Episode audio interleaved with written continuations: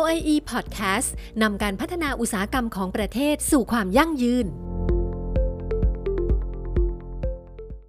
หาก ดถึงกัญชง หลายคนก็คงจะนึกถึงกัญชาไปด้วยนะคะ เพราะว่ามีรูปร่างลักษณะที่คล้ายกัน รวมถึงสารสำคัญอย่างเช่น สาร THC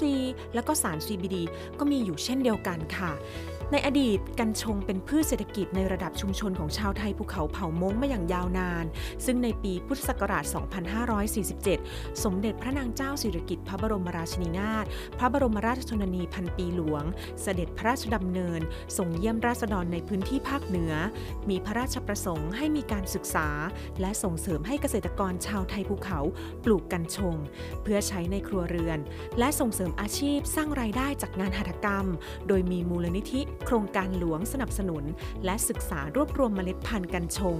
นำมาทดลองปลูกอย่างถูกกฎหมาย ซึ่งได้มีการพัฒนาและก็ปรับปรุงสายพันธุ์ จนสามารถขึ้นทะเบียนเมล็ดพันธุ์จำนวน4พันนะคะ ได้แก่พันธุ์ RPF 1เป็นสายพันธุ์จากห้วยหอย แม่แจ่ม พันธุ์ RPF 2 เป็นสายพันธุ์จากประเทศเวียดนาม RPF 3 เป็นสายพันธุ์จากแม่สาใหม่ แม่ริม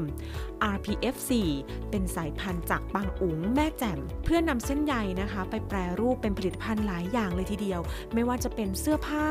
เสื้อเกราะกันกระสุน กระดาษ โครงสร้างประกอบงานก่อสร้าง ฉนวนกันความร้อน ก่อนที่จะมีการปลดล็อกค่ะ ให้ประชาชนขออนุญาตปลูกได้อย่างถูกต้องตามกฎหมายทั่วประเทศ เมื่อวันที่ 29 มกราคม 2564 ที่ผ่านมานี่เองนะคะ ล่าสุดกระทรวงอุตสาหกรรม โดยสำนักงานเศรษฐกิจอุตสาหกรรม ได้ผลักดันให้ผู้ประกอบการ เร่งแปรรูปกัญชงสู่เชิงพาณิชย์ เพื่อรองรับ BCG โมเดล และทำงานร่วมกับ 3 สถาบันเครือข่าย ได้แก่ สถาบันพัฒนาวิสาหกิจขนาดกลางและขนาดย่อม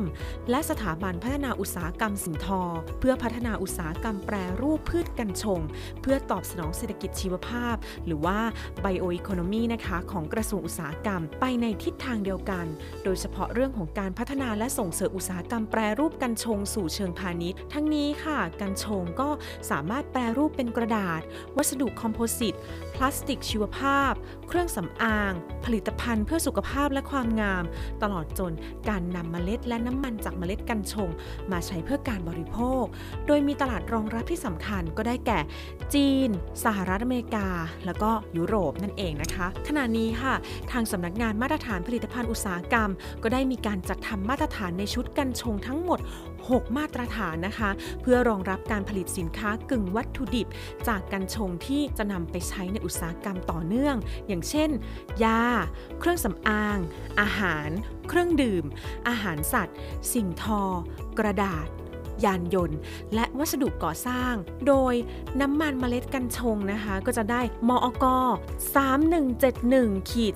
2564 ค่ะ ถ้าเป็นสารสกัดกัญชงที่มีปริมาณ CBD รวมไม่น้อยกว่า 30%โดยมวล จะได้มอก 3172ขีด2564 ค่ะ ถ้าเป็นสารสกัดกัญชงที่มีปริมาณ CBD รวมไม่น้อยกว่า 80%โดยมวล ก็จะได้มอก 3173ขีด2564 ส่วนเปลือกกัญชงนะคะ ก็มีมอกค่ะ เป็นเลขที่มอก3184ขีด2564 ค่ะ แกนกัญชงเป็นมอกเลขที่ 3185ขีด2564 ค่ะ และก็มาตรฐานเส้นใยกัญชงที่อยู่ระหว่างการดำเนินการ ซึ่งก็จะช่วยให้ผู้ประกอบการมีรายได้เพิ่มขึ้น จากการลงทุนในภาคอุตสาหกรรม และเพิ่มมูลค่าการส่งออกของไทยอีกด้วยนะคะ ก็จะทำให้เกิดการจ้างงาน และพร้อมเป็นผู้นำในฐานะผู้ผลิตและส่งออกอกสินค้ากึ่งวัตถุดิบ และผลิตภัณฑ์จากกัญชง เพื่อให้ไทยก้าวขึ้นเป็นศูนย์กลางการแปรรูปกัญชงของอาเซียน ภายใน 5 ปีข้างหน้านี้เองค่ะติดตามข้อมูลข่าวสารเพิ่มเติมได้ที่ สำนักงงานเศรษฐกิจอุตสาหกรรม กระทรวงอุตสาหกรรม www.oie.go.th